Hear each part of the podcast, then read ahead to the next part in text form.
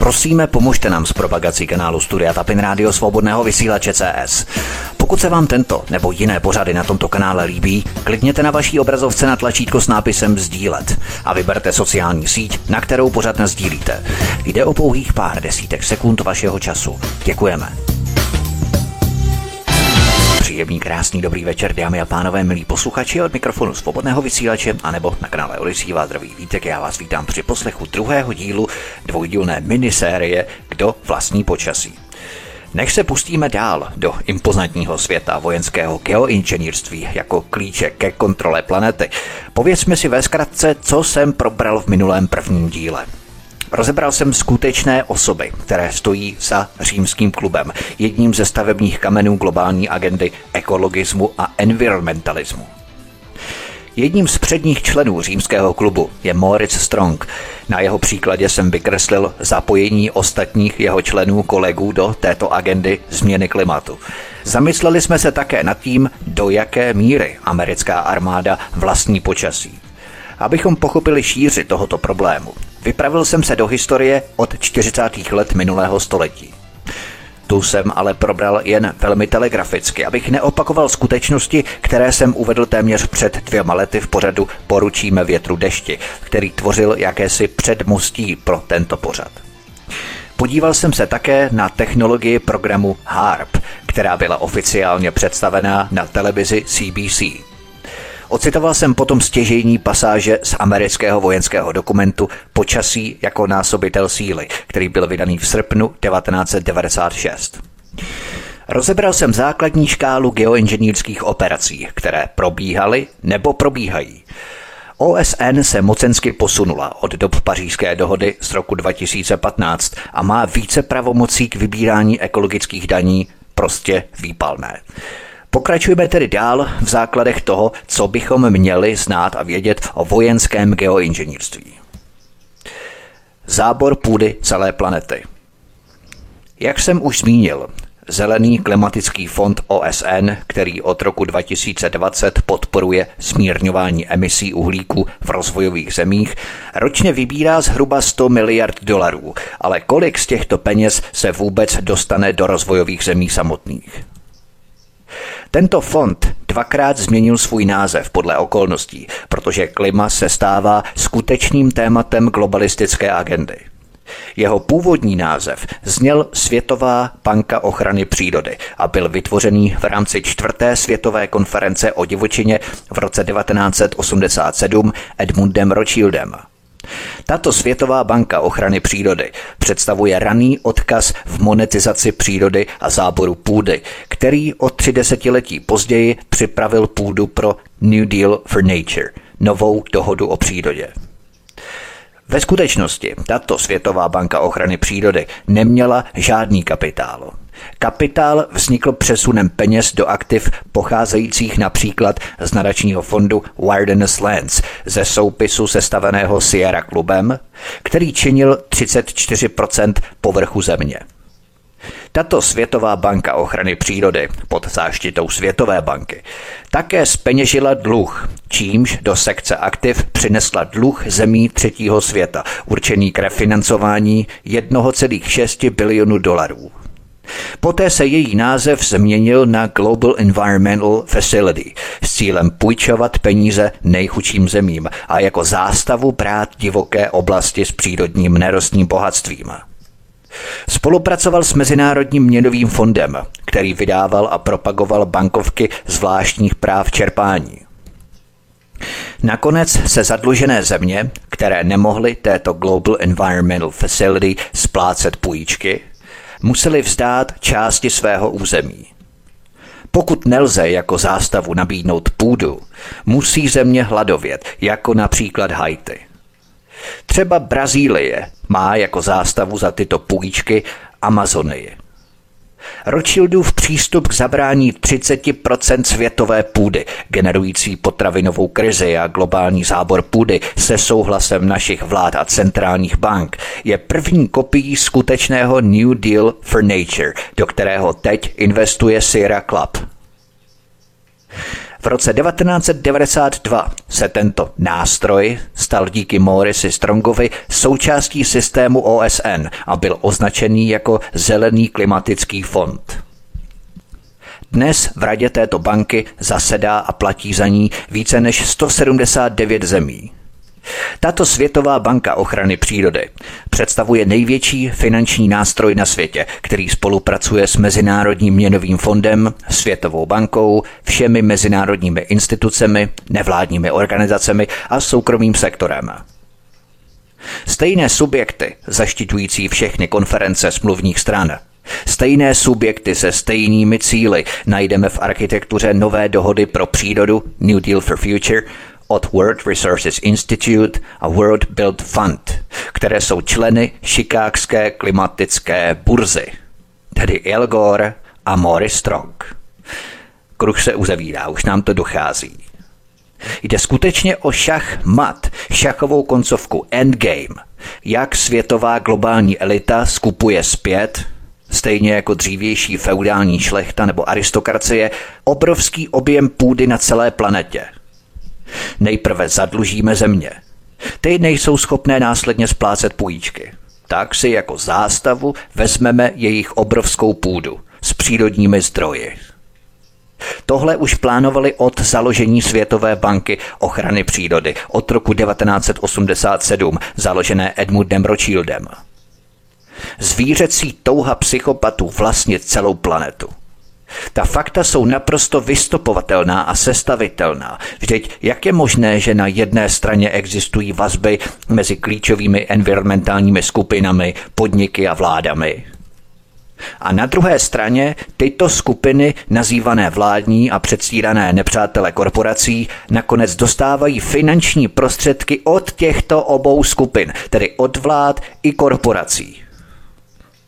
Přemýšlejme o tom trochu. Vždycky je důležité sledovat money trail, stopu peněz. Proč některé environmentální skupiny v Kanadě a Americe přijímají finanční prostředky od vlády a velkých podniků a do svých správních rad dosazují zástupce jejich zájmů, zájmů vlád a korporací? Přemýšlejme o tom. Pojďme na další kapitolu. Uzavření vesmírného plotu. Od snu prezidenta Kennedyho z šedesátých let o vesmírném věku jsme samozřejmě ještě daleko. Fyzika a řízená energie se spojily s politikou a biznesem. Peněžní kola kapitalismu se musí točit dál. Navíc legislativa jako zákon o konkurenceschopnosti komerčních startů do vesmíru v Americe stírá tenkou hranici mezi vesmírem a kontrolou obranných korporací nad planetárními zisky z těžby asteroidů a helia tři na Měsíci. Chemické stopy tryskáčů a raket zahalují slunce a vesmír. Nárůst počtu hurikánů, tornád, zemětřesení, povodní a sucha je podezřelý, stejně jako přítomnost FEMA, národní bezpečnosti, armády a soukromých bezpečnostních složek na každém místě katastrofy několik dní předem, trpělivě čekající na událost, která bude znamenat odsun obyvatelstva, výhodné obchody s nemovitostmi a lukrativní žaloby pojišťoven na zdevastované obce za to, že se nepřipravili na klimatické změny. Geoinženýrství znamená zlatou cestu pro katastrofické kapitalisty a násobič sil pro armádu, ale k čemu jinému je určené? Vstupme proto do vesmírného plotu, vyvrcholení hvězdných válek, započatých už tak dávno. Vesmírný plot Space Surveillance System zahrnuje globální sledovací infrastrukturu s mnohými prvky, které se navzájem propojují a překrývají nad i pod nebeskou klenbou. Jde například o ionosférické ohřívače, radarová a laserová zařízení, věže mobilních sítí, elektrické vedení, optické kabely, frakovací vrty, větrné farmy, internet věcí, I O T, satelity a tak dále. K ionosférickým ohřívačům se dostanu podrobněji ve speciální kapitole o Nikolu Teslovi. Tyto všechny prvky provozují obří vojenští dodavatelé jako Lockheed Martin a Raytheon. Tento vesmírný plot poskytuje přehled o situaci ve vesmíru, nejen o kosmickém odpadu v blízkosti Země, družicích a vesmírném počasí.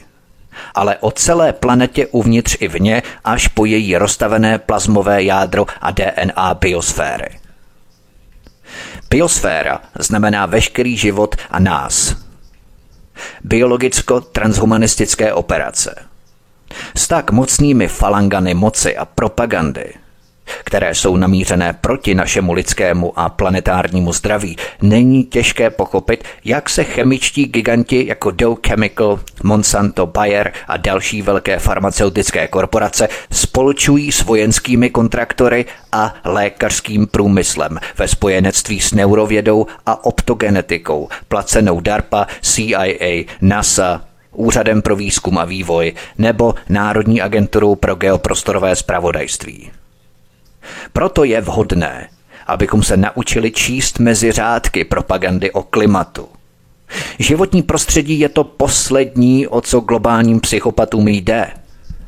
Jsme zaplaveni zvenčí i zevnitř nanočásticemi chemikálií, vodivých kovů jako hliník, barium, stroncium, titan, litium a tak dál. Obklopují nás polymery, senzory, mikroprocesory, plísně, geneticky upravené patogeny. Stali jsme se zkumavkami pro synergii rozmanitých znečišťovatelů životního prostředí, které jsou zasypávané ionizovaným i neionizovaným zářením.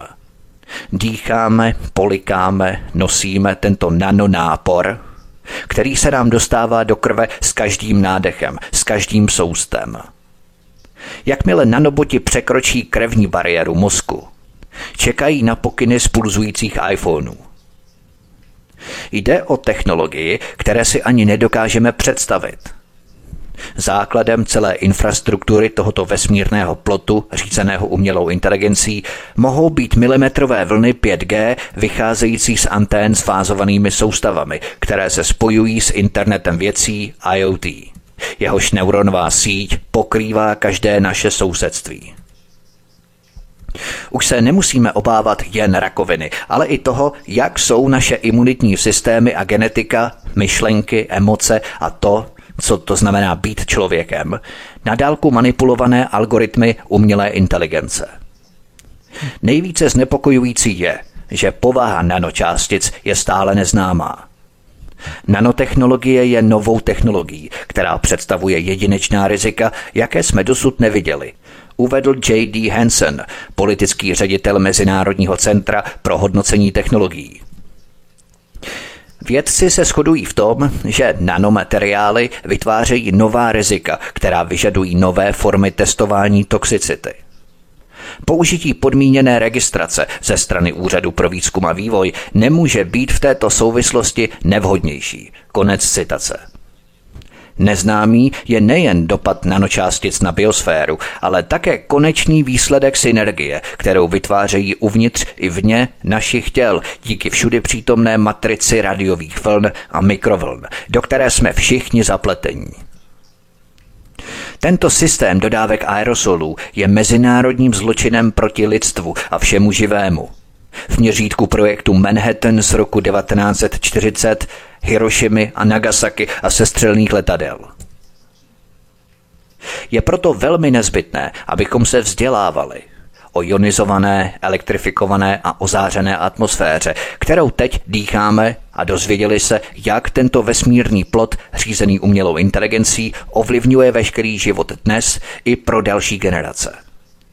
Musíme zkoumat, jak syntetická biologie vyplývá z virtuální reality a transhumanismu zabudovaného do této infrastruktury řízené umělou inteligencí. Jejímž hnacím záměrem je navždycky změnit člověka a život na Zemi tak, jak jsme ho znali po tisíce let. Musíme si stále doplňovat znalosti o tom, čím geoinženýrství bylo od svého počátku před desítkami let.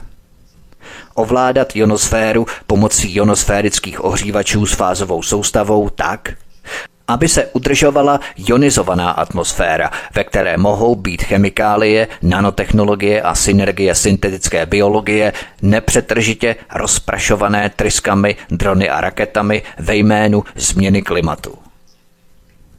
K ionosférickým ohřívačům se dostanu podrobněji ve speciální kapitole o Nikolu Teslovi. Abych to tedy shrnul v pár větách.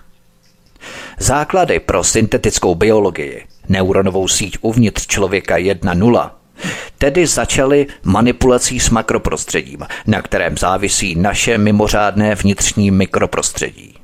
Vzduch, který dýcháme, půda, ve které pěstujeme potraviny, voda, kterou musíme pít, to všechno bylo ovládnuté biotechnologiemi a velkými farmaceutickými společnostmi pro transhumanismus člověka dva nula.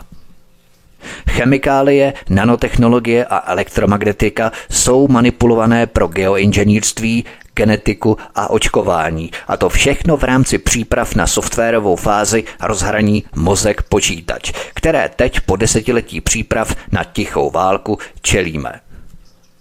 Pojďme na další kapitolu: stínění slunce aerosoly, frontální útok na život.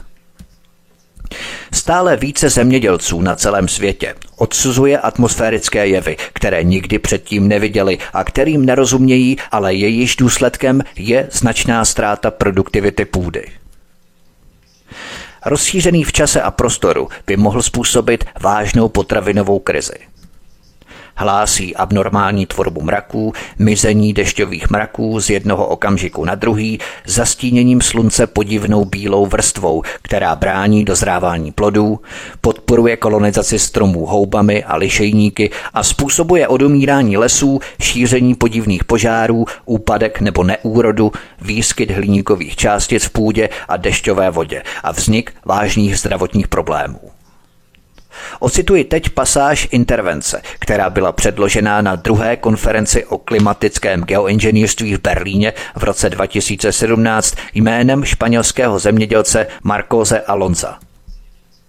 Jako zemědělec trávím své dny na polích a pečlivě sleduji vývoj plodin a s tím související faktory životního prostředí. Ještě donedávna se znalosti zemědělců o jejich profesi předávaly z generace na generaci po celé věky. Dokázali jsme interpretovat oblohu, mraky a vítr bez matematických modelů. Uměli jsme určit vlhkost půdy a pohodu rostlin bez senzorů a nejnovějších technologických prostředků a uměli jsme najít řešení. To už dnes není pravda.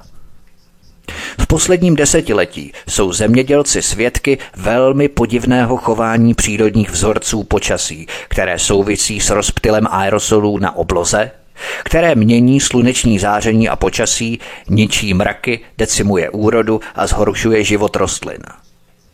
Přitom mizí mnoho druhů. Množství hliníku v ekologické půdě se během jednoho roku zvýšilo z pět set až šest set osmdesát miligramů na kilogram na devatenáct tisíc tři sta miligramů na kilogram a titanu ze sto miligramů na kilogram na tisíc pět set miligramů na kilogram. Tyto materiály odpovídají materiálům navrhovaným geoinženýry pro účely modifikace klimatu. Nemáme déšť, otrávenou půdu a mnoho zdravotních problémů. To jsou skutečná fakta, nikoli modely nebo akademické geoinženýrské hypotézy. Je zřejmé, že to, co se rozptýlí nahoře, dopadne na Zemi. Zamyslel se někdo z vás nad dopadem této kontaminace na rostliny, zvířata a lidi? Proto vás prosím, abyste toto šílenství zastavili. Konec citace španělského zemědělce. Zahlcování slunce aerosoly je frontální útok na život a musí být trestně stíhané na nejvyšší úrovni. Sluneční světlo je nezbytné nejen pro proces fotosyntézy, produkci, reprodukci a zrání rostlin, pro evapotranspiraci a tvorbu mraků, ale také i pro imunitní systém a lidské zdraví. To řešíme na Svobodném vysílači velmi často. Sluneční svět je důležitý pro imunitní systém, abychom byli zdraví. Málo slunce znamená více nemoci. K této vědecké aberaci se přidává aberace mlčení ze strany vědecké komunity.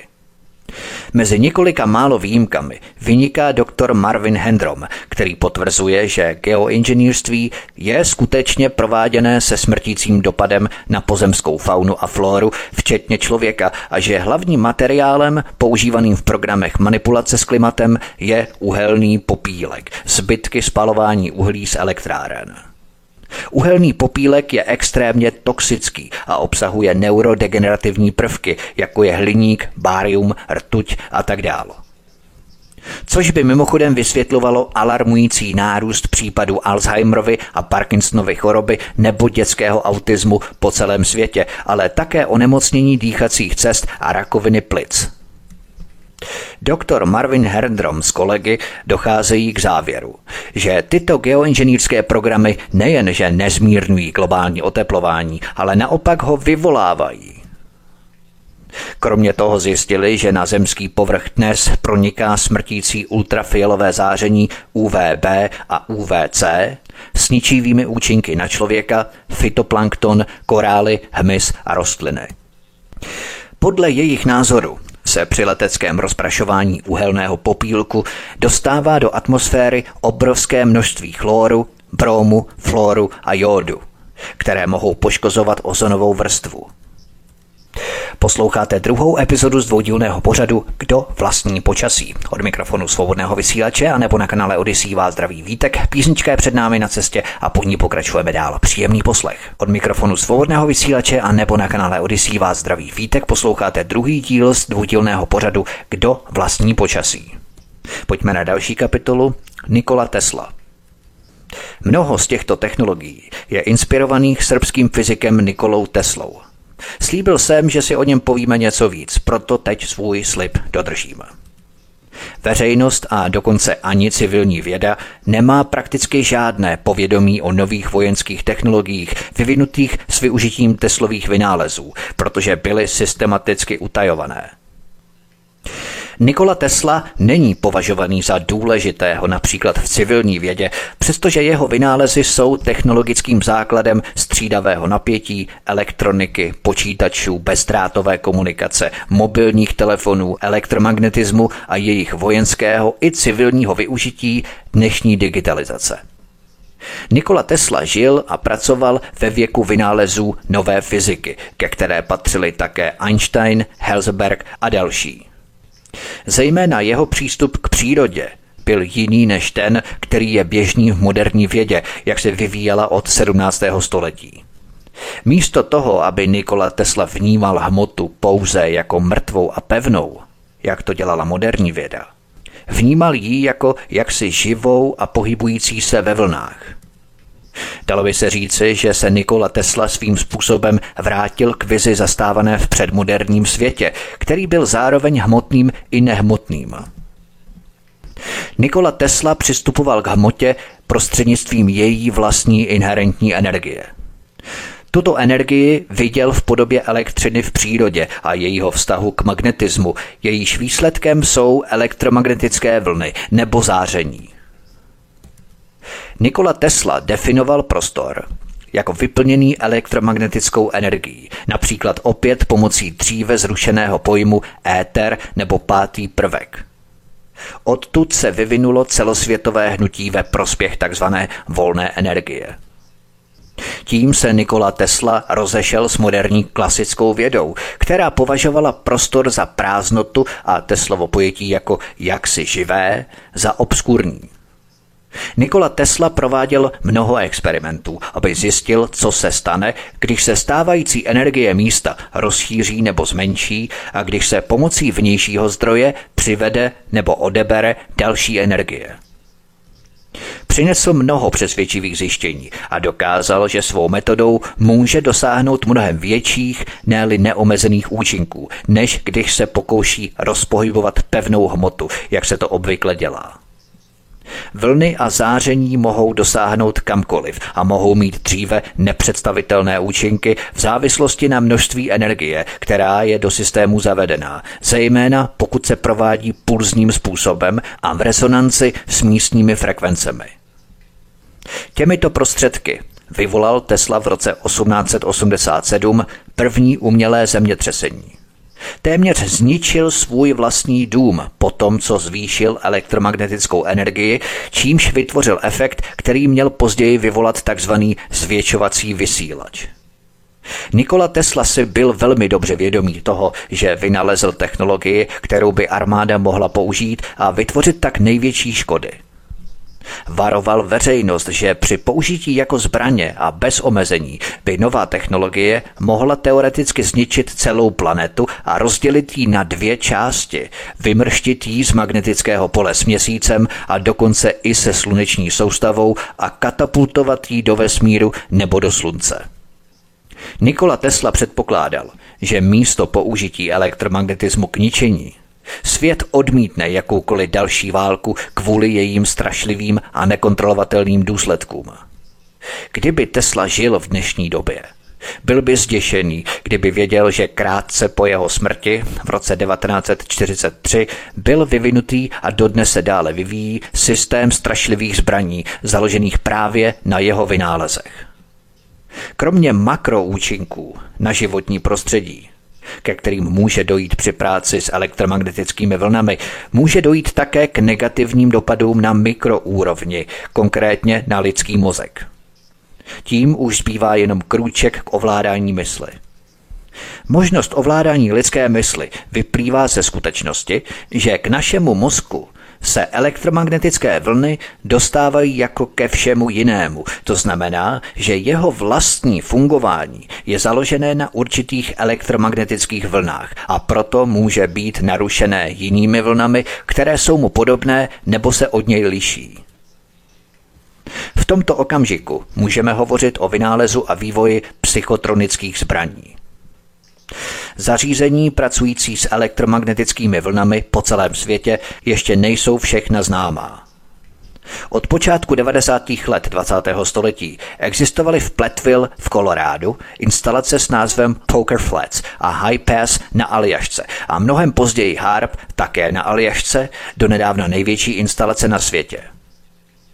Dnes je podle odhadů aktivních dalších čtyřicet instalací, například systém v Arecibu v Portoriku, dále Eyskat v Norsku, Louis ve Švédsku a další v Grónsku, Nizozemsku, Marlow v Německu, Muos na Sicílii a tak dále. Tato technologie nás seznamuje s největšími potenciálními nebezpečími těsně navazujícími na nebezpečí spojená s atomovou bombou. Zmíněná zařízení se liší velikostí, nicméně největší z nich jsou postavená tak, aby do ionosféry vysílala až miliardu kilovatů a proto se jim říká ionosférické ohřívače. Tato zařízení mohou dokonce vyslat toto množství energie do jednoho jediného místa v ionosféře a vyvolat tak vznik tzv. Ionosférických čoček, které se vytvářejí působením tepla.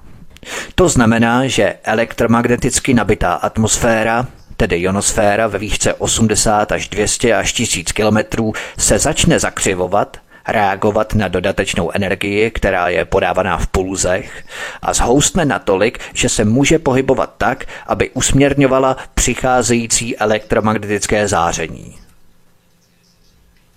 Tímto způsobem lze určit úhel, ze kterého se má elektromagnetický paprsek vrátit na Zemi, a to na libovolné místo, dokonce i při průchodu zemským jádrem. Ionosféra se tak v podstatě mění v jakousi obří zbraň, která je namířená proti Zemi a všem jejím formám života. A když půjdu ještě dál, můžu v podstatě nazvat dnešní planetu Zemi jako nejnovější válečnou zbraní, která se používá díky zneužití jejich vlastních energií. Přijde vám to absurdní? Co je cílem používání Země a jejich energií přeměněných ve zbraně? Elektromagnetické vlny v závislosti na jejich frekvenci, výkonu v podobě kilovatů a pulzů mohou být a také jsou používané například pro vnikání do nitra naší planety, vytváření otřesů, stojatých vln, které mohou vést k zemětřesení, sopečným erupcím a potížím s magnetismem Země, vycházejícím z jejího jádra, tak říkajíc srdce planety. Uvědomme si, že Nikola Tesla právě experimentováním s těmito vlnami vyvolal mikrozemětřesení, a v roce osmnáct set osmdesát sedm téměř zničil svůj vlastní dům těmito vlnami. On teprve zkoušel, sám nevěděl, jakou energii můžou tyto vlny rozpohybovat. Dále jsou elektromagnetické vlny využívané k provádění tzv. Hluboké zemské penetrační tomografie, abychom se dozvěděli něco o nitru Země. Elektromagnetické vlny mohou zasáhnout konkrétní místa na planetě obrovským množstvím elektromagnetické energie. Elektromagnetické vlny tím pádem můžou způsobit nebo ovlivnit výskyt tsunami, můžou zasahovat do oceánských proudů, například El Niño a El Niña. Elektromagnetické pulzy mohou způsobit hurikány nebo ovlivnit jejich stupně a průběh. Tyto vlny mohou ovlivnit pohyb větrných proudů, takzvané jet streams, které obtékají planetu severním a jižním směrem a přenášejí teplo a chlad. Teplo stropů se přesouvá na sever, když se jet stream zvedne na sever, a zase chlad z Arktidy se přesouvá na jih, když se jet stream stáhne na jih. Elektromagnetické vlny mohou iniciovat přesouvání párních proudů, které odvádějí vodu z tropů směrem k jiným oblastem na sever a na jih. To způsobuje sucha, když se proudy přesunou pryč, a záplavy, když se proudy přesunou do jejich blízkosti. Elektromagnetické vlny mohou zadržet vzdušné nebo oceánské proudy na stejném místě po určitou dobu, aby se znásobily jejich účinky. Mohou vyvolat tání ledovců pomocí extrémně nízkofrekvenčních elektromagnetických vln. K tomu skutečně dochází v Arktidě od roku devatenáct set sedmdesát čtyři, kdy Sovětský svaz a Spojené státy americké podepsali Vladivostokskou smlouvu s cílem získat možnost těžit suroviny nacházející se pod ledovci a aby lodě mohly v letních měsících proplouvat Arktidou bez nutnosti cestovat panamským nebo suezským průplavem. Vysílání elektromagnetických vln na určité úrovni a frekvenci může způsobit emocionální, zdravotní a duševní problémy pomocí extrémně nízkofrekvenčních vln k ovlivňování mozku, které mají zemskou frekvenci, tedy Schumann sedm až osm hertz, a to od jednotlivců až po celé populace v určité oblasti. Podle Rozálie Bertelové se tyto energetické experimenty rozběhly v sedmdesátých letech dvacátého století a už tehdy se používaly k válečným aktům proti životnímu prostředí, jak se stalo během války ve Vietnamu. V roce devatenáct set sedmdesát sedm se proto O S N pokusila zavést moratorium na používání těchto technologií prostřednictvím úmluvy o zákazu vojenského nebo jiného nepřátelského použití technik modifikace životního prostředí. Už jsem o tom hovořil, jde o úmluvu E M M O D z roku devatenáct set sedmdesát sedm. O S N ale nezakázala vědecké a mírové využívání těchto technologií, takže například HAARP o sobě tvrdí, že je pouze vědeckým a výzkumným zařízením. Musíme si také uvědomit, že nové války nikdy nebojují stejnými zbraněmi jako ty předchozí.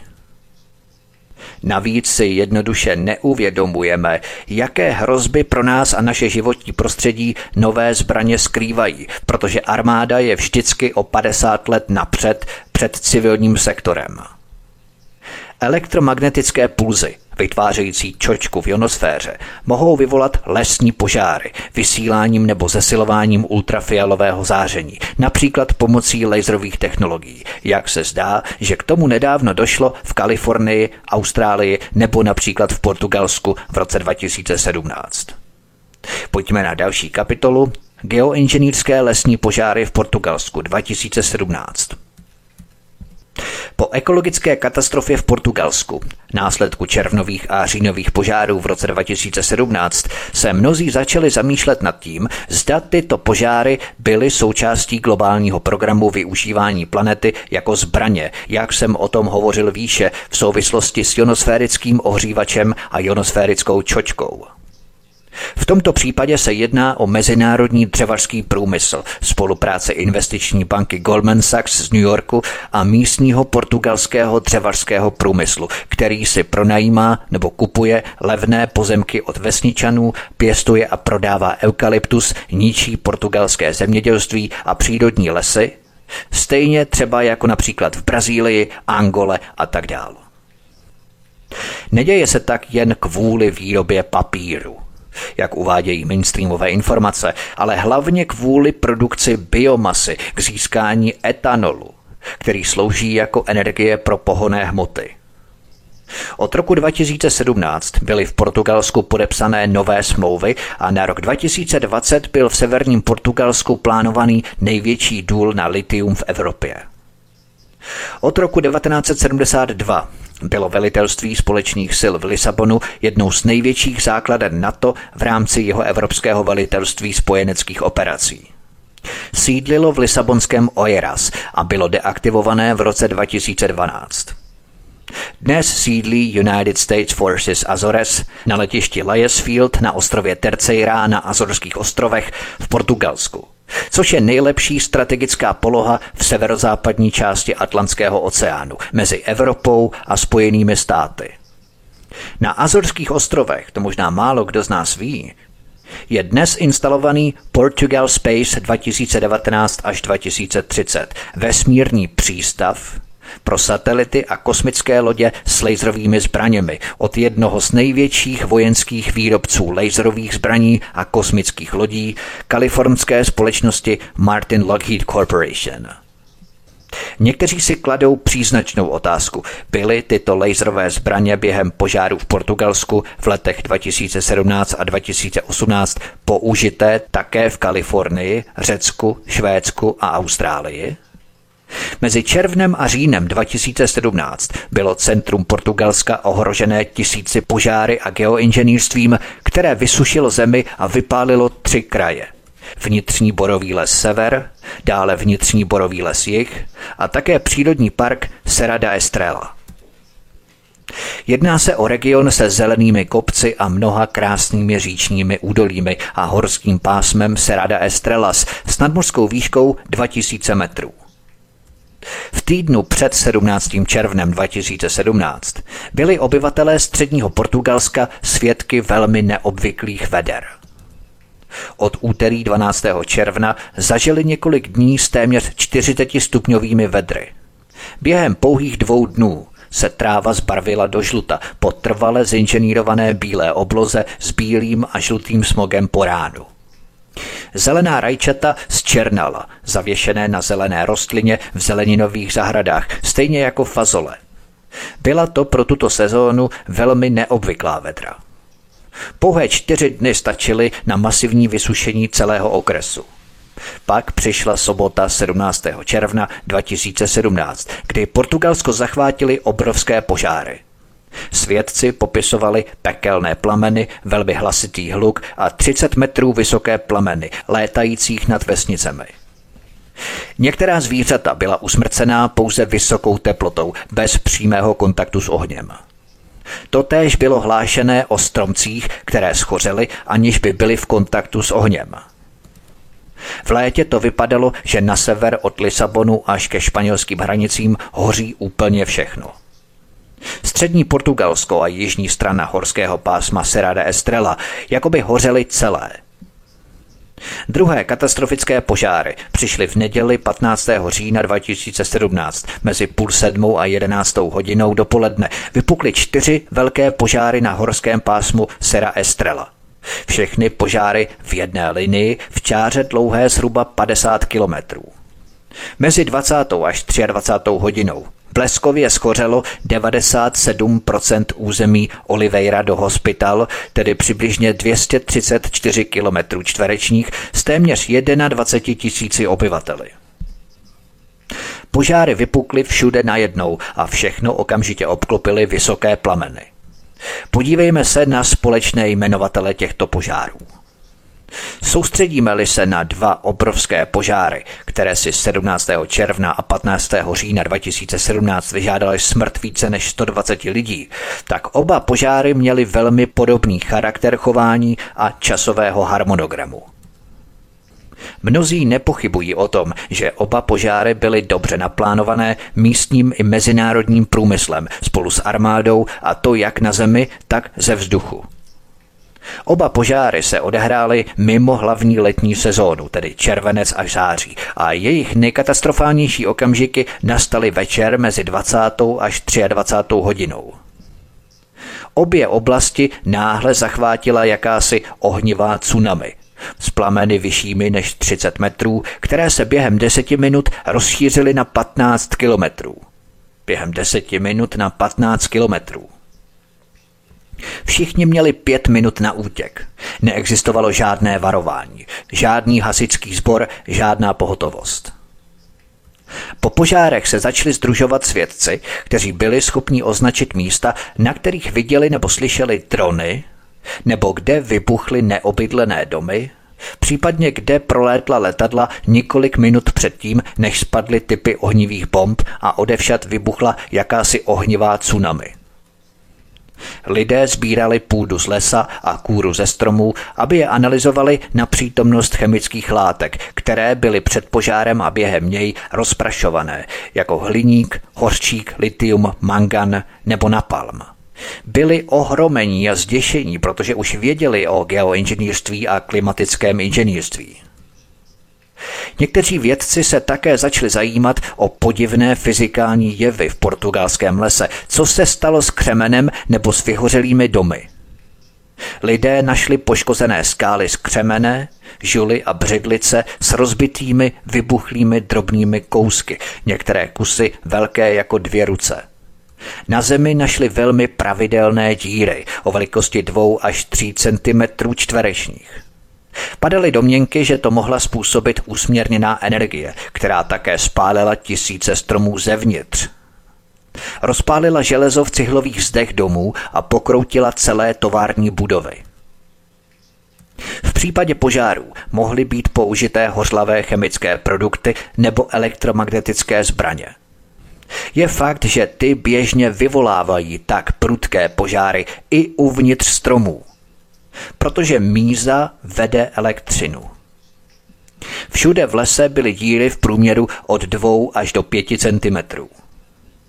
Nejpodivnější na těchto požárech bylo, že explodovaly horniny a krystaly křemene, což bylo způsobené velmi vysokou teplotou uvnitř těchto hornin, zhruba šest set stupňů Celsia, nebo jinak explodovaly v důsledku vynucených rezonančních kmitů elektromagnetickou vlnou.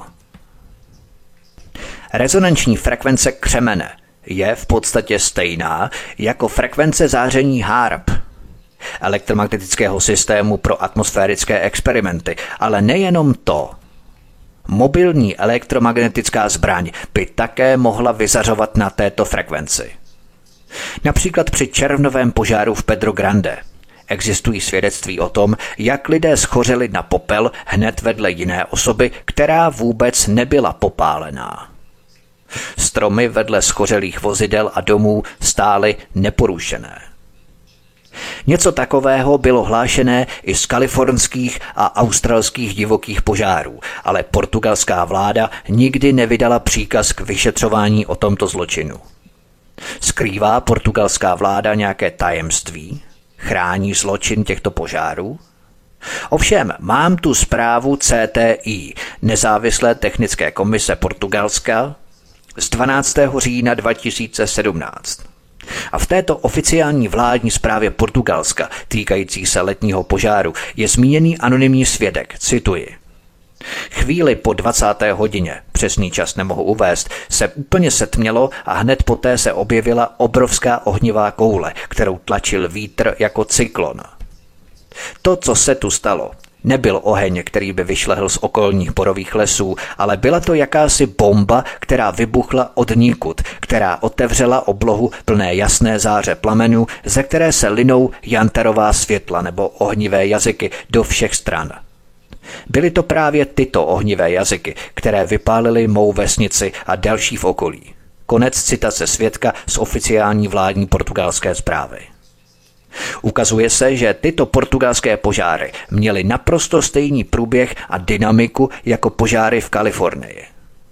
Kalifornské požáry nebyly divoké, byly uměle vyvolané. I v Kalifornii svědkové tvrdili, že došlo k několika případům exploze suchých stromů tam, kde předtím vůbec žádný oheň nebyl. Spousta lidí tvrdí, že tyto požáry náhle explodovaly z ničeho nic. Žádný náznak předchozího požáru, žádný blesk, nic. jen náhlý silný vítr, který se odehrál ve stejnou dobu, kdy les v okolí náhle vzplál. To by bylo výmluvným znamením náhlého mohutného elektrického pole, které všechno zahřívá, tedy všechno, co nemohlo dobře vést elektřinu, což znamená vzduch a suché listí. Jak by se mohlo stát, že by se současně objevilo šedesát šest široce rozmístěných masivních požárů, které by nebyly způsobené žádným přirozeným počasím, rychle by se rozrůstaly, předtím by bylo naprosto klidné počasí, při iniciaci požáru by náhle foukal mohutný vítr, ve vzduchu by se objevily modré jiskry a elektronika by nefungovala. Svědci říjnového požáru v Portugalsku se svěřili s neuvěřitelnými okolnostmi. Došlo k nepochopitelnému vypnutí elektřiny tři hodiny před vypuknutím požáru, takže většina domů s vlastními studnami s elektrickými čerpadly na vodu nebyly zásobované vodou. Navíc dokonce mobilní telekomunikace začala selhávat těsně před tím požárem a byla vypnutá po dobu čtyřicet osm hodin. Takže během požáru nebyla možná žádná záchrana, komunikace, žádný hasičský sbor, žádné oficiální varování, ani pomoc před a po i během požáru, žádná evakuace. A v portugalských vesnicích lidé měli pět minut na to, aby se připravili k boji, anebo prostě utekli jako o život. Naprosto stejný scénář před požárem jsme slyšeli od obyvatel Kalifornie. Náhoda? Jisté však je, že existuje možnost použití zbraně se směrovanou energií, Directed Energy Weapons, s instalací elektrického ohradníku pět gé. Rozprašováním kovových nanočástic vznikají umělé mraky, které slouží jako vodič elektromagnetických vln, aby během několika minut změnily teplotu a vlhkost ve vzduchu i na Zemi. Zahříváním atmosféry mohou být vlny větru libovolně silné a létající plameny nad domy a vesnicemi lze díky palivu ve vzduchu zvládnout. Díky těmto větrným vlnám se může ve vzduchu vypařovat voda, protože palivo a teplo činí vodu téměř nepoužitelnou. Je možné ovládat klima geografické zóny v kterékoliv zemi a řídit tak populaci? Občanská válka v době tzv. Svobody. Něco podobného jsme viděli v rámci tornáda na Jižní Moravě. Rozebíral jsem to také v pořadu Poručíme větru dešti.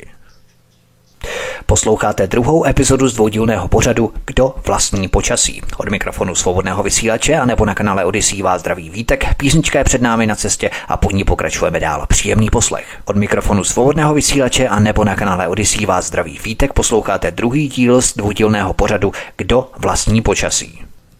Pojďme se podívat na další kapitolu Oči do kořán na Kypru. Kypr. Ostrov ve východním Středomoří se ve svých turistických propagačních materiálech chlubí tím, že má více než tři sta slunečních dní v roce, což je typické středomořské klima s jasnou modrou oblohou. Páteří jeho ekonomiky, která má jenom málo těžkého průmyslu, je cestovní ruch, finanční služby a námořní doprava. Díky mírným podmínkám tráví obyvatelé více času venku, kde si užívají nedotčené pláže a národní parky, které lákají návštěvníky z celé Evropy. Ti utíkají před průmyslovým smogem a šedivým chladným počasím. Venkovní kavárny a přátelský tradiční rodinný způsob života jsou standardními součástmi života na ostrově, kde se žije bezstarostně. Toto prostředí je natolik příznivé pro život venku, že lidé obvykle nemusí příliš přemýšlet o povětrnostních podmínkách, protože jsou téměř vždycky příjemné a předvídatelné. Možná i proto bylo tak nápadné, když modrou oblohu Kypru začaly protínat bílé čáry, které se pak, pomalu ale jistě, šířily. Tlumily slunce a vytvářely mléčný oblační opar, dnes běžný v širší oblasti Středozemního moře. Vzhledem k omezenému leteckému provozu a pouze dvěma mezinárodně uznávaným komerčním letištím bylo těžké čáry na obloze přehlédnout pro každého, kdo náhodou pozvedl své zraky vzhůru k obloze. Neznečištěné životní prostředí a dobré povětrnostní podmínky umožňují, aby takovou nápadnou změnu snadno pozorovali desetitisíce obyvatel. V důsledku tohoto zdánlivě nepřirozeného jevu obdrželi v roce dva tisíce osm kanceláře Kyperské strany zelených po celém ostrově stovky telefonátů od obyvatel ohledně tohoto neobvyklého provozu na obloze. Ve dnech, kdy docházelo k něčemu, co se jeví jako známá manipulace s počasím, byly kanceláře strany zelených zaplavené telefonáty požadujícími přijetí opatření a veřejnou diskuzí o tomto ekologickém náporu, který se pravidelně objevuje na obloze nad Kyprem. Tehdejší jediný poslanec strany zelených, George Perdikis, se v této otázce začal stále více angažovat. Strana zelených uspořádala řadu prezentací s vědci, psala dopisy parlamentu a ministrům vlády a pořádala tiskové konference a osvětové akce. Existovalo podezření, že letecké postřiky prováděla letadla z britských výsostných vojenských základen na Kypru, pravděpodobně ve spojení s experimentálním provozem amerického programu HAARP ve vzdušném prostoru Kypru. Před britskými vojenskými základnami se konaly demonstrace, které nadále popírají jakoukoliv účast. Šířily se zvěsti o aktivitách britské a americké armády na britských základnách, které by mohly ovlivnit srážky na ostrově, zejména v pobřežním městě Limassol. Stojí za zmínku, že v roce dva tisíce osm v Limassolu skutečně došla pitná voda, což vedlo k tomu, že nouzové dodávky vody byly zajišťované lodními cisternami z pevninského Řecka a stály více než třicet pět milionů eur. Ačkoliv Kypr pravidelně zažívá cyklická sucha, to nedávné ve východním Středomoří a v blízkosti Blízkého východu považují vědci za jedno z nejhorších za posledních devět set let. Podle různých zdrojů jsou britské vojenské základny na Kypru součástí špionážní sítě Echelon a HAARP. Informace spojují americké letouny K C deset a K C sto třicet pět s programem HAARP a leteckým chemickým postřikem.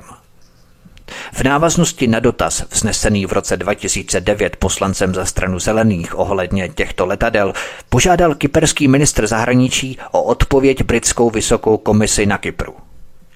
Odpověď zněla, že přes Kypr přelétají určité typy amerických letadel, ale že tato letadla po konci roku dva tisíce osm přes britské základny nepřiletěla.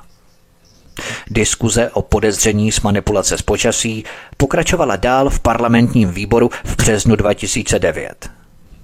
Přitom bylo rozhodnuto vytvoření mezirezortního technického výboru pro studium tohoto jevu. Z neznámých důvodů tento výbor ukončil svou činnost v červnu dva tisíce deset po pouhých dvou zasedáních. Pojďme na další kapitolu. Geoinženýrství, nástroj k rozkrádání a hromadění majetku, ohrožení potravinové soběstačnosti. Změna klimatu se stala miliardovým trhem. Například v Číně došlo k nárůstu geoinženýrských zásahů. Soukromé korporace jednají na vlastní pěst a na scénu vstoupily akciové trhy, kdy klimatické deriváty slouží k dosahování zisků pomocí potravinových katastrof a více či méně přírodních katastrof. Tajné technologie geoinženýrství se využívají k atmosférickému transportu obrovských mas sladké vody pro ozelenění pouště, například v Saudské Arábii, zatímco okolní regiony až po východní Afriku mají často po léta nedostatek vody a vysychají. Hospodářské a politické důsledky jsou patrné všude v regionu.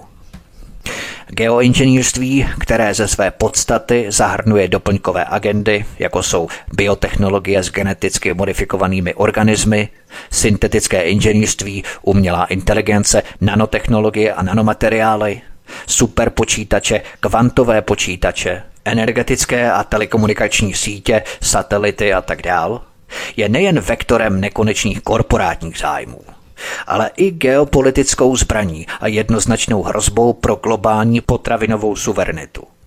Nejen protože ten, kdo má moc ovládat kohoutek světa, ovládá trhy a ekonomiku, určuje, kdo bude žít a kdo zemře, ale také proto, že je nástrojem spolidace a převodu půdy od chudých k bohatým. Technologická sucha a kontaminace látkami rozptýlenými v atmosféře za účelem manipulace s klimatem snižují produktivitu půdy. Totéž lze říci v případě transgenních semen, navržených tak, aby odolávala vysokému obsahu hliníku, nedostatku vláhy a ultrafialovému záření, která shodou okolností uvádějí na trh nadnárodní společnosti jako Monsanto, Bayer, DuPont a Syngenta. V této situaci prodávají drobní zemědělci svou půdu za výhodné ceny buď zahraničním korporacím nebo mezinárodním konsorcím neznámého původu, která pod hlavičkou projektu obnovy životního prostředí mají přístup k půdě za malý nájem s právem odkupu.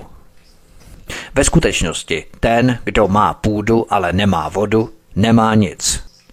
Zatímco ten, kdo má prostředky na získávání půdy a technologie na její obnovu a řízení počasí nebo klimatu, má všechno. V tomto světle je geoinženýrství vzhledem k svému globálnímu rozsahu a vojenskému původu především geopolitickým nástrojem, který porušuje základní lidská práva a mohl by být použitý k dosažení plnospektrální nadvlády, tedy jedné světové vlády pro globální kontrolu zdrojů prostřednictvím technologického panství. To znamená kolonizaci a privatizaci globální společné atmosféry. Pojďme se podívat na další kapitolu Znásilnění jazyka. Novinář a profesor politologie na Brooklyn College Cole Robin tvrdí, že strach vytváří v lidech určitý sklon k nedobrovolné indoktrinaci knížetem na úkor jejich vlastní svobody. Jednoduše lidé se stotožní a identifikují se svým únoscem. Známe to jako stockholmský syndrom, klasika. Globalisté tohle zatraceně dobře vědí a aby prosadili svou globalizační agendu pro kontrolu globálních společenství se společenským souhlasem a vyhnuli se tak sociálním nepokojům, projevili maximální úsilí v oblasti sociálního inženýrství. Toto úsilí bylo podpořené vytvořením doslova tisíců projektů a mládežnických hnutí, které se vzájemně propojují a sdílejí vysoce kvalifikované generální ředitele, specializované na budování hnutí a změnu chování, povolané z většiny relevantních korporací. Sociální inženýrství se ale nemohlo uskutečnit bez lexikálního inženýrství, neboli perverze jazyka, znásilnění jazyka.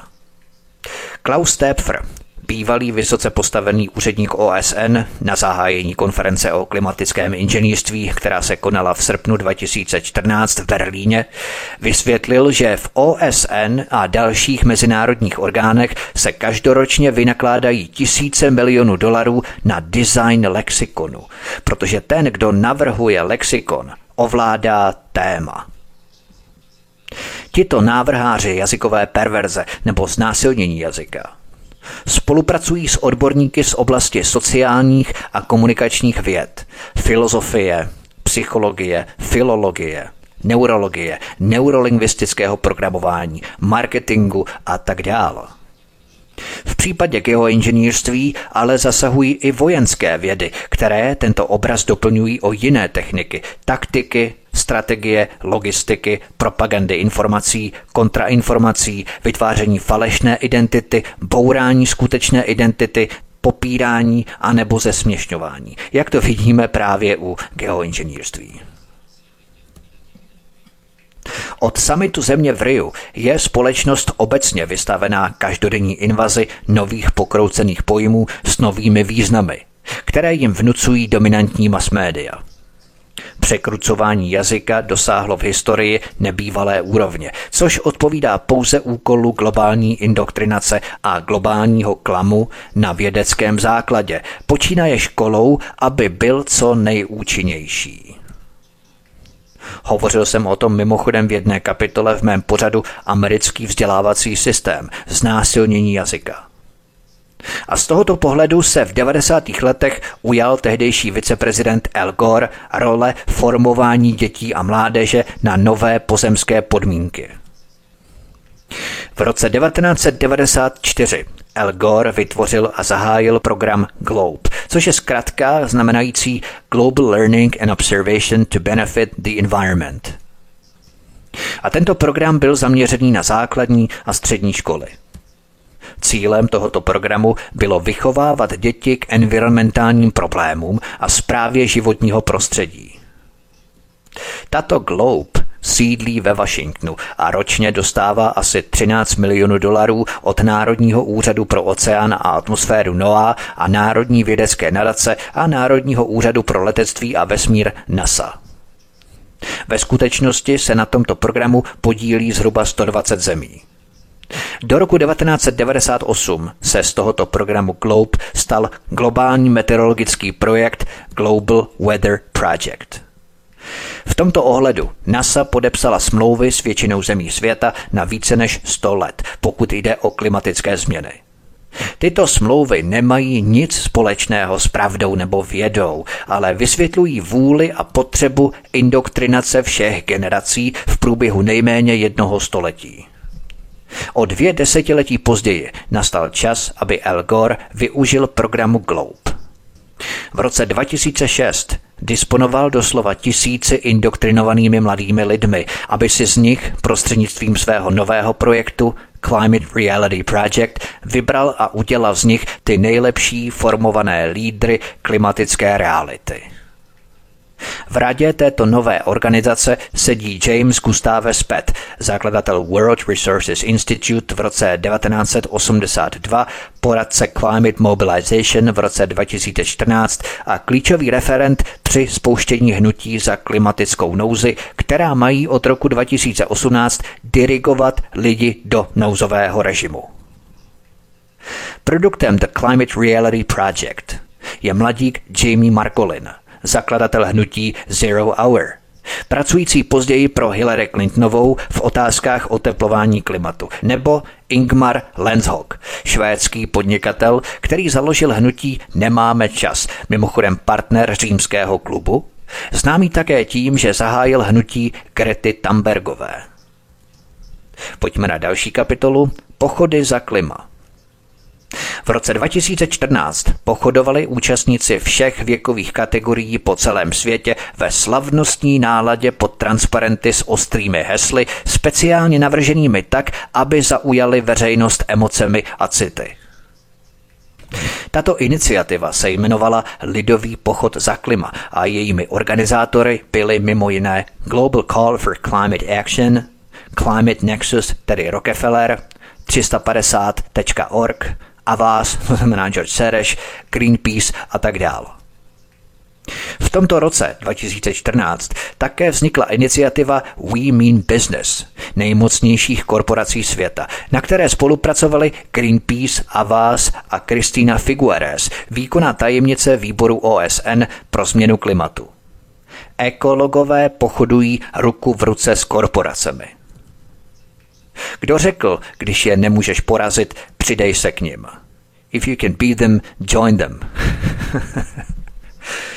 Do roku dva tisíce sedmnáct se ale tyto dokonale koordinované globální pochody staly exkluzivním produktem pro mladé a byly označené za globální hnutí.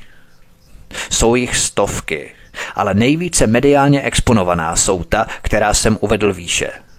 New Consensus, Climate Nexus, to znamená Rockefeller, Data for Progress, New Democrats, tři sta padesát tečka org a tak dál. Nejnovějšími v řadě jsou Extinction Rebellion a Fridays for Future. Klonované armády Ala Gora.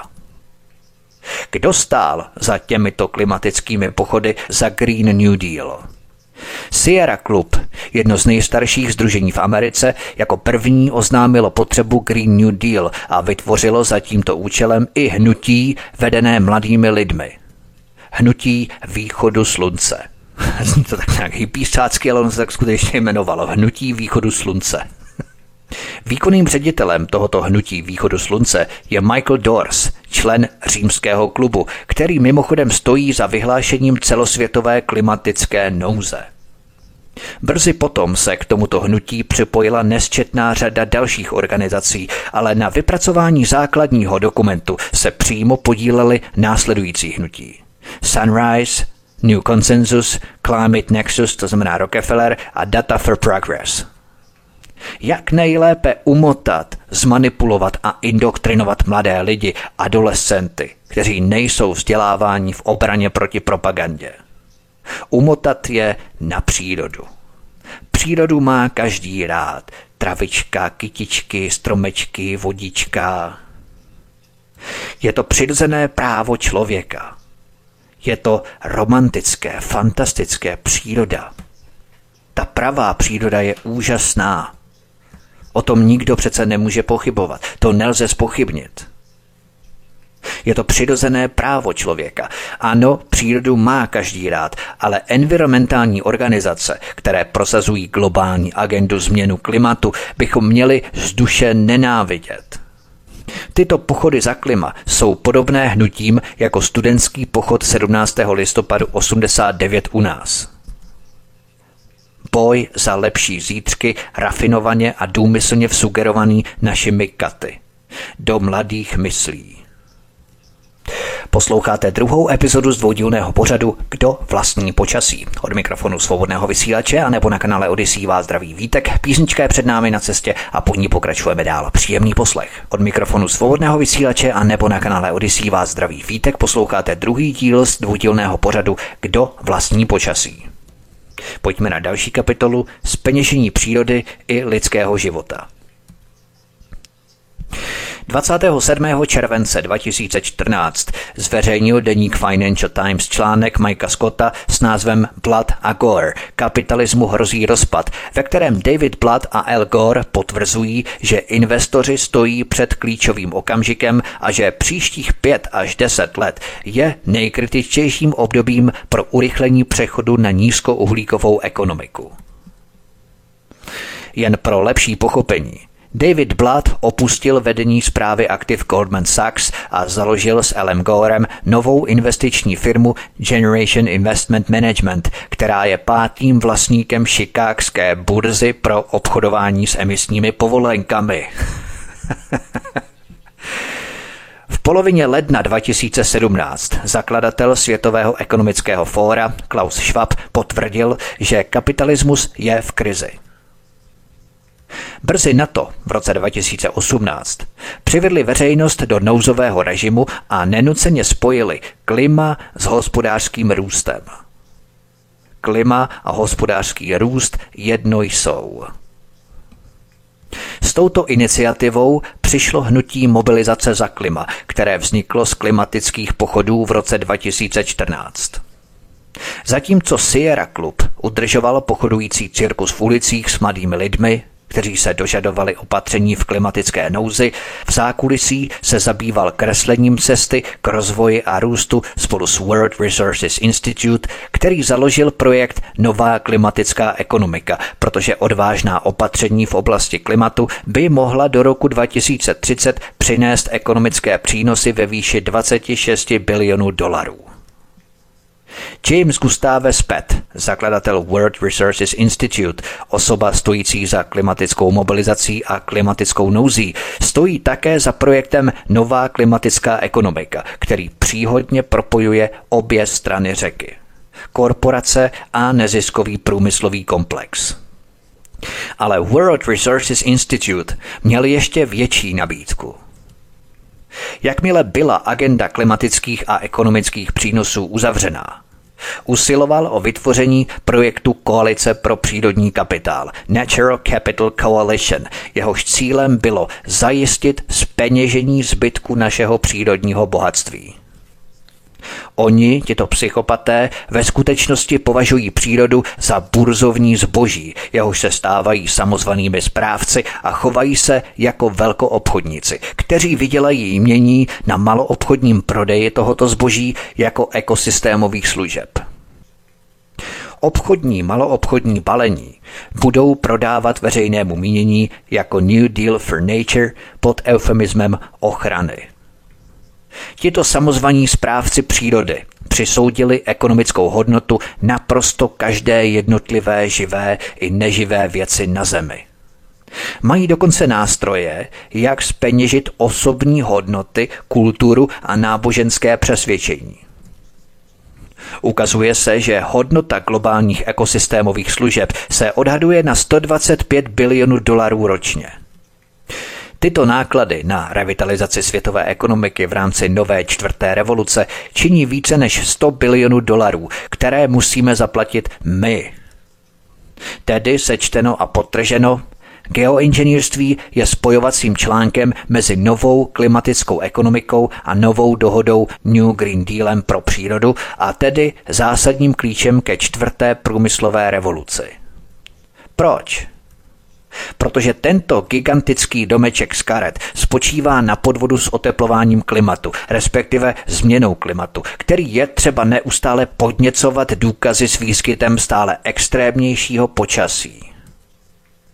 Na druhou stranu, protože změna atmosférických podmínek změní životní podmínky na Zemi, je probíhající geoinženýrství dokonalou záminkou k ospravedlnění probíhající biotechnologické agendy, terraformace planety jako další příležitosti k obchodní expanzi. Zkusme si zodpovědět základní otázku. Tito ultrapsychopaté přisoudili každé živé i neživé věci, lidským hodnotám, kultuře a náboženství na Zemi jistou ekonomickou, rozumějme, zpeněžitelnou hodnotu. Jakou hodnotu tedy přisuzují nám, lidským bytostem? Možná se tato hodnota liší podle národnosti, rasy, pohlaví, věku a úrovně spotřební schopnosti v řetězci nákladů a výnosů, co já vím. Tyto projekty na pořadu dne jsou šílené. Představují naprostou zvrácenost a je třeba je zastavit. Protože život není zboží. Musíme všichni spojit své síly.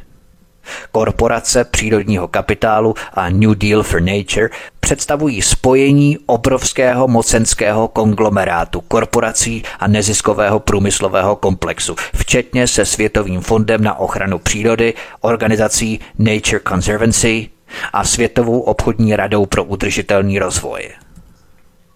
Průběh těchto agend, vypracovaných v různých sociálně-ekonomických laboratořích korporátní moci, se spojil se Světovým ekonomickým fórem za účelem konečného souladu a tvorby globální politiky. Světové ekonomické fórum se sídlem ve švýcarské Ženevě je nevládní organizace založená v roce devatenáct set sedmdesát jedna. Členy Světového ekonomického fóra jsou největší světové korporace. Světové ekonomické fórum představuje jádro globální ekonomické hegemonie dvacátého prvního století a fakticky vede globální přechod ke čtvrté průmyslové revoluci. Kola kapitalismu se musí točit generováním obřích zisků. Pokud nebudou zisky, nebude ani kapitalismus. Abychom zachránili kapitalismus, musíme do něj nalít přes sto bilionů dolarů z daní a penzijních fondů. Kromě toho, podniky a potenciální trhy s vysokými výnosy potřebují, abychom zprivatizovali naše přírodní společenství a abychom navrch museli platit za ochranné služby ekosystémů těm samým predátorům, kteří je ničí. Je to jako nechat lišku, aby hlídala kurník. Totální šílenství. Pojďme na předposlední kapitolu dnešního vysílání, čtvrtá průmyslová generace. Jsme na počátku čtvrté průmyslové revoluce, dalekosáhlého přechodu od analogového k digitálnímu způsobu výroby, který zcela změní globální výrobní průmysl. Zásadně změní způsob, jakým vymýšlíme, navrhujeme, vyrábíme, distribuujeme a spotřebováváme téměř všechno, což bude mít obrovský dopad na pracovní místa, průmyslová odvětví a ekonomiky. Jde o digitální průmyslovou revoluci, v jejímž čele stojí zrychlující se růst tři dé tisků. Její lídři budou plně schopni využít sílu této skutečně převratné technologie tři dé tisku. Program této čtvrté průmyslové revoluce je jednoduše děsivý. Kromě klasického tři dé tisku, pokročilých materiálů, robotiky, bezpilotních letounů a tak dál, jsou zvláště znepokojivé umělá inteligence se schopností rozhodovat. Nebo Zemská banka kódů ve spolupráci s projektem Earth Biogenome Project, jako přidružený pracovní proud jeho iniciativy s názvem Čtvrtá průmyslová revoluce pro Zemi, který naznačuje kontrolu veškerého života. Stejně znepokojivé je zaměření na program biotechnologií orientovaných na terraformaci a program neurotechnologií orientovaných na kontrolu mysli, které umožňují lidem ovlivňovat vědomí a dekodovat myšlenky toho, co si myslí v jemných detailech, prostřednictvím nových chemických látek, které ovlivňují náš mozek pro zvýšení funkčnosti a umožňují interakci se světem novými způsoby.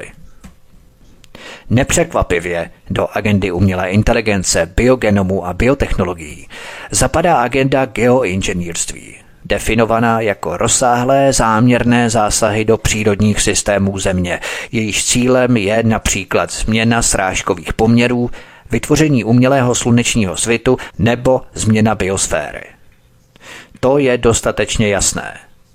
Klamání a soustavné lhání o klimatu a o klimatickém oteplování bylo nástrojem k ovládnutí O S N globalistickými korporacemi a vojenskými zájmy, usilujícími o vytvoření jedné světové vlády. Cílem této světové vlády je globální kontrola zdrojů. Vojensko-průmyslový komplex, který reprezentuje NATO, má v rukou geoinženýrský klíč, který má na starosti vytváření extrémních epizod počasí po celém světě. Tyto epizody extrémního počasí mají v našich hlavách potvrdit oficiální narrativ o změně klimatu a klimatické nouzi spojené s C O dva.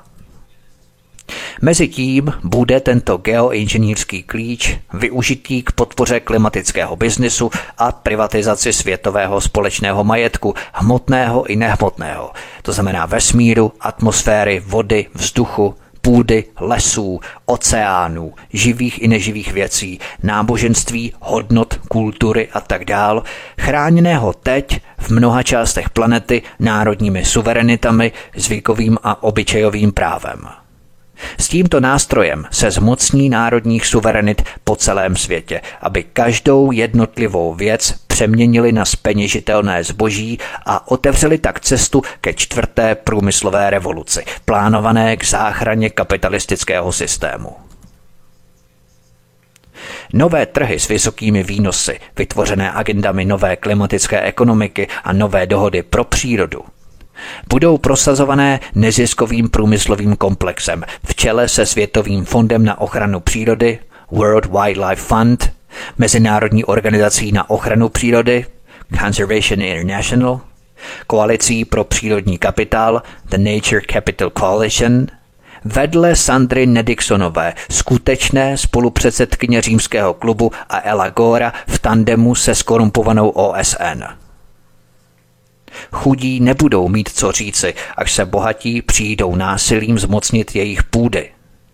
Vyženou domorodé komunity z jejich zdrojů obživy, pokusí se postupně zlikvidovat jejich kulturu, hodnoty, svobodu, důstojnost, lidská práva, život. Taková agenda se velmi podobá organizovanému zločinu. Všechna tato zvěrstva ale budou páchaná pod eufemismem ochrany přírody a blahobytu lidí. Taková zvěrstva by v morálně zdravých Spojených národech nikdy neměla místo. Dlouhodobá korupce této klíčové instituce O S N je ale příznačná pro všeobecnou korupci na všech úrovních. Jemně zkonstruovaná globální korupce ze strany korporátní elity zasahuje většinu relevantních společenských institucí, které mají na starosti kontrolu a rovnováhu našich skorumpovaných korporátních politických systémů.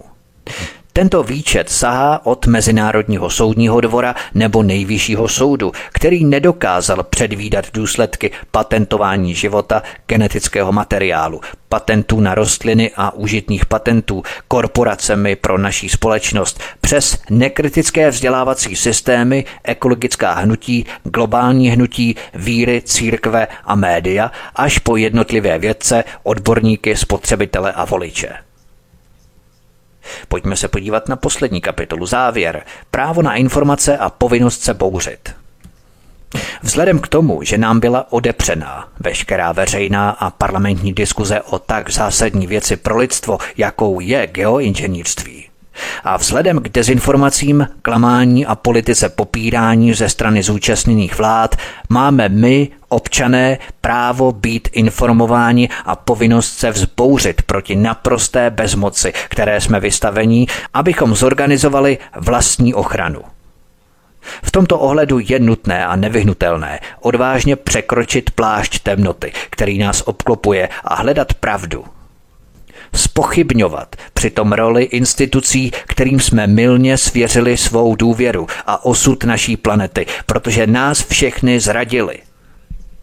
Známý americký astronom Carl Sagan v jednom rozhovoru krátce před svou smrtí v roce devatenáct set devadesát šest varoval, že v době vědeckého a technického pokroku bude o budoucnosti našich dětí rozhodovat ten, kdo bude rozhodovat v oblasti vědy a techniky.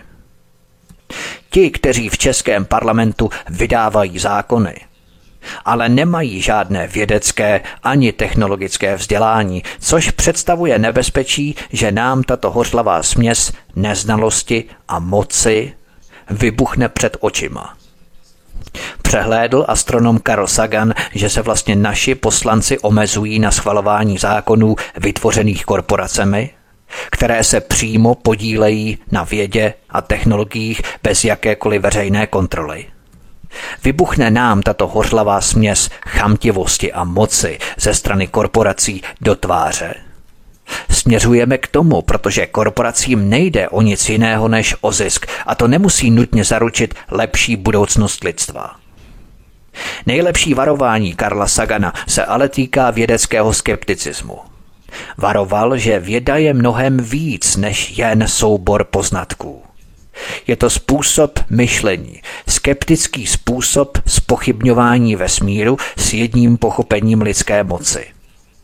Pokud nejsme schopní klást skeptické otázky těm, kteří nám tvrdí, že něco je pravda, být skeptičtí k těm, kteří si udržují umělou autoritu, vynucenou autoritu, jsme potom jednoduše připraveni o svobodu politické religiozity. Astronom Carl Sagan připomněl amerického prezidenta Jeffersona, který chtěl dát občanům ústavní právo na vzdělání a na praktikování skepticismu ve vzdělání jako nástroje k řízení vlády, nikoli aby vláda řídila občany. Právě z tohoto postoje musíme vycházet. Zpochybňovat autority, nenechat jim místo pro byť jen jedinou myšlenku převahy. Ale my jsme jejich převaha. Skeptická a pochybující převaha. Proto prosím sdílejte tento pořad kamkoliv můžete. Je důležité podporovat seriózní iniciativy vědomých lidí. Organizujme naší sebeobranu proti geoinženýrství, které je klíčem pro největší podvod století, globálního oteplování, za kterého prý může lidstvo. Lidstvo nemůže za globální oteplování. Mírná doba ledová i mírná doba oteplení se cyklicky střídá po několik století, bez ohledu na lidskou činnost. Odhalujme neziskový průmyslový komplex, sloužící zájmům korporací. Jedině tak zvýšíme informovanost široké veřejnosti o těchto hanebných agendách. Geoinženýrství nesmíme v žádném případě vnímat v jeho civilním rozměru, ale jde výlučně o armádní a korporátní projekty. Honba za snižováním C O dva představuje pouze kouřovou clonu, vějičku, návnadu, na kterou se má fixovat naše pozornost. V tomto případě, více než kdykoliv jindy, platí, že to, o čem se v mainstreamových a korporátních médiích nemluví, je to skutečně důležité. Honba za snižováním C O dva není důležitá. Důležité je geoinženýrství jako klíč pro armády a korporace pro způsobení extrémních epizod počasí. Právě to má v lidech vyvolat strach a zděšení spolu s obavami ze změn klimatu. Pocit viny, že jezdíme auty, jíme maso, létáme na dovolenou, topíme. Pocit viny, že globální oteplování způsobuje lidská činnost. Jedině tak se roztočí další obří kola mašinérie kapitalismu v rámci ekologické agendy. Život tu přece není proto, abychom ho geoinženýrovali a zabíjeli. Je tu hlavně proto, abychom ho milovali a bránili. To je všechno, milí posluchači, pro druhý díl dvoudílné minisérie Kdo ovládá počasí. Já vám děkuji za pozornost, děkuji vám za poslech, děkuji vám také za sdílení na sociální sítě, na sociální média z kanálu Odyssey, kam se prosím zaregistrujte kliknutím na tlačítko odebírat, které máte umístěné na obrazovce. Když posloucháte tento pořad, tak prosím nezapomeňte kliknout na toto tlačítko odebírat v rámci kanálu, kanálu Odyssey, abyste nepřišli o další pořady, které pro vás chystám tento i příští rok. Moc vám děkuju, nechte mi prosím vaše komentáře, návrhy, postřehy, dojmy, cokoliv. Budu velmi rád za jakoukoliv vaší interakci a diskuzi s vámi. Zdraví vás Vítek a příště se s vámi opět těším na slyšenou. Prosíme, pomožte nám s propagací kanálu Studia Tapin Rádio Svobodného vysílače C S. Pokud se vám tento nebo jiné pořady na tomto kanále líbí, klikněte na vaší obrazovce na tlačítko s nápisem sdílet a vyberte sociální síť, na kterou pořad nasdílíte. Jde o pouhých pár desítek sekund vašeho času. Děkujeme.